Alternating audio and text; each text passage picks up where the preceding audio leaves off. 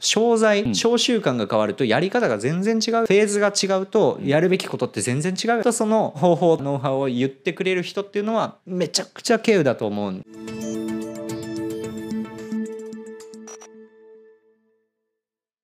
皆さんこんにちは。石宮ようこそ。前回に引き続きですね株式会社ウージーの代表取締役竹中誠也さんをお迎えいたしまして EC と人材という大きなテーマでいろいろとお話をお伺いしていきます。竹中さんよろしくお願いします。よろしくお願いします。前回ですね、はい、結果的にはまあテクノロジーとシステム関係から入って AI まで行ったものの結局やっぱり人じゃないかなと。いう先祖返りみたいなそうそうそう、うん、あの方向に流れがいってるわけですけども確かにデータっていろいろ見れるようになってるけどもあれはあくまで結果でしかなくてじゃあそれを見たから良くなるかってそれを見たからコンバージョン取れるか。言ったらそういうわけでもないしまあ当然ねあれは仮説立てるためには見るっていう部分もあった時には仮説って言ったらばまあ、これ人それぞれ考え方とかその人のポリシーとか理念とかそれだけでも多分かなり変わってきちゃうかな、まあ、自分で見てても多分すごく思うんですけども、まあ、その中で人の方をね、うん、まあ、だいぶこうフューチャーして見るようになってきてると、ね、うん、いうことを言った時には、まあ、今じゃそのページを変えるとかそういうことじゃない時にシステムとかページじゃなくて人っていう部分で考えを取っていこうと思ったら、まあ、どういうふうに考えていくのかなっていう。近年で開発の難易度っていうのは劇的に下がったと思います。で本当に便利なツールがたくさんあってリスペクトしてるサービスもたくさんあってそういった会社があることによって安くいいものそしてコンバージョンレートが高く期待できるような EC サイト作りっていうのが、まあ、ある程度スタンダードになってきました。じゃあもっと新規の集客をしていきたいよね。リピートを作っていきたいよねというふうになった際に僕が今 IT のテックのソリューションではなく人を軸にしたソリューションを考えている際に最も大事だというふうに思うのは、X 軸と Y 軸でいうと、この X 軸は商材。どんな業界なの、どんな商材なんだっけ、Y 軸がフェーズ、今売上ってどれぐらいの規模だ、それをどれぐらいにしていきたい、この横軸と縦軸の接合点にそれぞれやるべきことソリューションのセオリーっていうのがあると思っておりましてそれをですね例えば一つのアルゴリズムだとかサービスソフトウェアですよねが代替するっていうのはあまり現実的ではないというふうに思ってるんです。そう考えた時にやはりこのノウハウっていうのは誰が知ってんねんって言ったら基本的にそこのちょっと先輩ですとかね。人が知ってる部分っていうのはなかなかバカにならないよなっていうふうに思ってるんです。引き継がれていくものもあるでしょうしね。それがさらにそれがあるからブラッシュアップされるものも当然あるだろうしと、うん、一番再現性が高いと思っているっていうのは何なんて言ったらさっきの説明になるって形ですよね。だから横軸と縦軸でそれぞれこういうふうに売ったらいいよね。こういうふうにマーケティングしたらいいよね。という部分が実は同じフェーズ同じ商材を扱っておられる企業さんにとっては最も再現性のある方法論なのではないかっていうふうに思っていると、うんうん、それをやるって言ったらばじゃあそれを知ってる人がいないとダメだっていう。あそうですね。でも今の世の中ねどっちかって言ったらやっぱり、まあ、ちょっとコロナが、まあ、開けて開けたわけじゃないけども、うん、まあ、だいぶリアルに人が戻ってきてリアルの方もちょっと活況になりつつあるから、まあ、完全に EC 拡大フェーズって感じじゃないなんかちょっと落ち着いてる感もあるかもしれないけどもでも基本的にはやっぱりみんな EC やりたいうん、まあリアルだけやってた人だったらね EC やってみたいとかって思う人はすごく多いし逆に言えばいや今やってる EC もっとあのアクセル踏みたいと。言ったらやっぱり人まさに今の話で言ったらば、まあ、経験者欲しいよねとかね。うちデータないからさそんな経験もないからじゃあ EC 人材を雇用したいよねと、まあ、これ結構今もう皆さん多分思ってらっしゃると思うんですけどそこに対して明らかにそれが足りてないわけじゃないですか、はい、もう正直お金払って済むもんならまだいいけど圧倒的に人がいないからお金の問題じゃないっていう。おっしゃる通りです部分がある中でそれで今そういうサービスをやり始めたって方なんですか？結局は。今はやってるのはその日本中から EC の売り方に精通している人、うん、まあよく言うマーケターとかって言いますけれども、そういう方々が今弊社のサービスに1000から1500名ぐらい登録されておりましてその方々の時間経験？そういうノウハウとかね、うん、そういう部分を企業様が必要な時に必要な分だけ使って自社の売上アップを目指していくことができるという人材サービスです。でまあ時代のマッチングサービスなんですけれども。でその EC のプロというサービスをやってるんですが今あの例えば採用市場で転職者、うん、即戦力の EC の専門家、うん、EC 人材を採用しようとした際に、うん、大手の転職サイトさんとかだと、EC 関連の人って全登録者のうちの0.6%ぐらいしか登録してなかったりするんです。あそれしそれぐらいしかいないんですかそうなんですそうなんですまあじゃあ仮に1%いたとしましても、まあまあそうです。その方々を採用しに行くっていうのはごくごく一部の EC 事業者さんにしかあまり許されてない方法にはなってくるので、原則としては叩き上げでやんないといけないからやってると徐々にできるようになったよねっていうスタッフさんが多いと思うんですよね。そうですね。それはそうですね。それはそれでグッドだと思うんですけれどもじゃあ一方でそこに対してこれをやったらうまくいきましたよ。あれをやったらうまくいきませんでしたよというような発言をする人というのは先ほど申し上げたようにやっぱりこの商材小習慣が変わるとやり方が全然違うよなってこととあとフェーズが違うとやるべきことって全然違うよね、この内容で言ったら、ちゃんとその方法というかノウハウを言ってくれる人っていうのはめちゃくちゃ経由だと思うんですよね、例えば経験豊富な人が入ったとしてもフェーズは結構大事ですよね。ですですですです。ちっちゃいところでやってたのと大きいところでやったの全然やり方が違います1000万円の月賞を1500万円に持っていきたいっていうパターン、うん、3億を5億に持っていきたい、全然やっぱダイナミズムが違う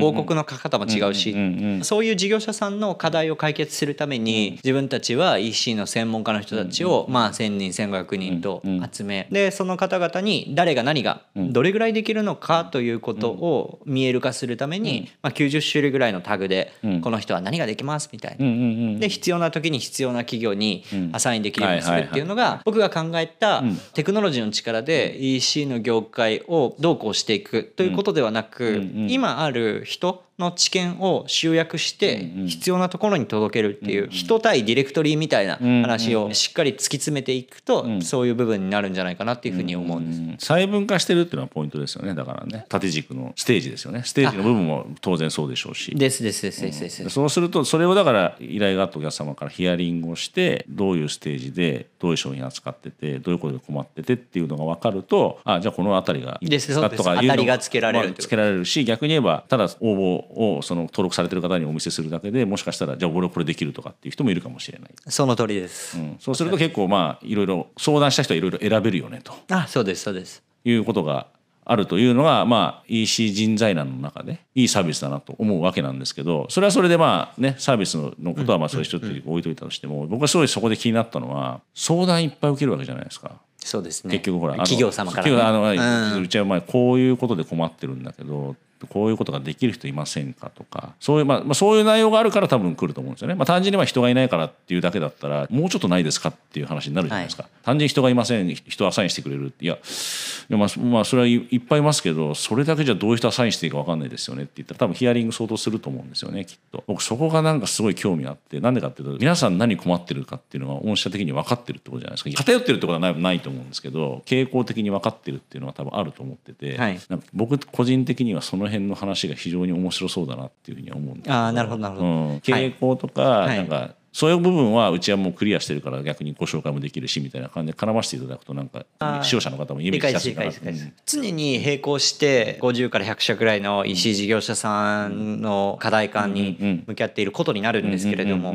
一番僕たちはこだわりを持っている部分っていうのが、この課題の因数分解の部分なんです、こういう課題お持ちあの持ってますっていうふうになった時に、それって本当にそうなのかとか。ああ本当にそうなのかね。あなるほどそうですそうです、一番多いのは、インスタグラムを使いたいです、TikTok をやります、それが新規の集客のためにやりたいのであればそこからの流入で売り上げが伸びていく例ってあんまりないんですけど大丈夫ですかとブランディングとか PR の部分だったらエンゲージメントがすごくいいよね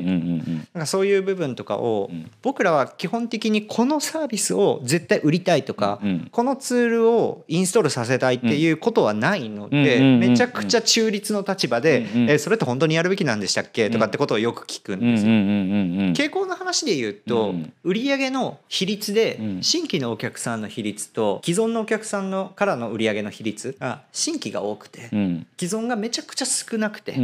でもっともっと売り上げ上げていきたいから、今うまくいってるし新規集客したいってお客さんが多いんですが、そこはもう明確に、まあ、リピーターをつけていきましょうというソリューションがうちだと多いです。今でも新規取っても大変ですもんね逆に言うと。今のステージは結構それは大変かなって結構思ったりもするんです。まあ商材によるでしょうけどね。商材によるんでだから商材ごとに、うん、あの方法論が結構違ってて、でここの商材だったらこういうふうにリピーター作るべきだよねとか、こんなメルマガ打つべき LINE やるべきとかってあると思うんです。そういうのはすごくカスタマイズしてお客さんごとにこれやるべきだよねってことを言うんですけど、やっぱり多いのは既存のお客さんから2回3回買ってもらうと、お客さん1人当たりの LTV が2倍3倍ちょっとずつ大きくなっていく。ってなれば新規取るのが難しい時代なので、もしくは難しい業界業種なのであればなおさら限界 CPA を上げていく方に目を向けるべきだなって2回買ってくれる3回買ってくれるだったら CPA ってまあ、1.5倍2倍と上げたってペイするよというような発想になれるからどっちが先にやるんだろうかっていうふうに考えた時にあるいはどの人を先に入れるべきなのかご紹介するべきなのかを考えた際はまあすごく慎重になりますよね。うん、新規取りたいって言っててもいやこれはリピートから先に強めた方がいいんじゃないかなだからリピートに強い人を入れた方がいいかもしれないみたいなふうに思うことは多いです。あの御社のサービスって一見すると問い合わせもある意味、まあ、自動化って言ったら変ですけど、はいはい、これ入れてってって言って入れてったら、まあ、細分化してこの辺りの人たちにこうメッセージ飛ばしてってい。う感じのイメージなんですけど、はい、結構人が介在してるっていう。介在してますよね。結構人介在してるんですよ。そうなんですよ。ね、今の話言ったらそうですそこでいやこれ、まあ、そういうふうにおっしゃいますけどここはなんか見て過去ので見てたらまあその考え方もありだけどこれもありじゃないですかっていう感じで多分言うんでしょうね多分ね。そうですそうです。否定しちゃまずいですからね。そうです。いやこれ実はうちの社内は裏側は全部自動化されてるんですね。こんな課題があった、うん、でそんな課題をデータベースに入れたらそんな人だけがリストに出てきてそんな人だけにメッセージが送られるみたいな裏側のシステム仕組みの部分は全部 RPA 化されてるんです。お客さんと相対する部分だけ全部人がやってるっていうようなイメージなんです。それはお客様が自分自身でこの課題が今課題であるという認識の精度、そんなに高くないことが多いという部分が。まあ感覚ですよね多分ね。おそらくその部分って。まあ逆に言うとその辺りで丁寧に真摯にその課題とご一緒に向き合わさせていただくという部分がめちゃくちゃ大事だと思いますしもっと言うとスキルっていうのは A 面に過ぎなくて B 面でどんな人間の人間性なのってソフトの部分もこの登録者うん、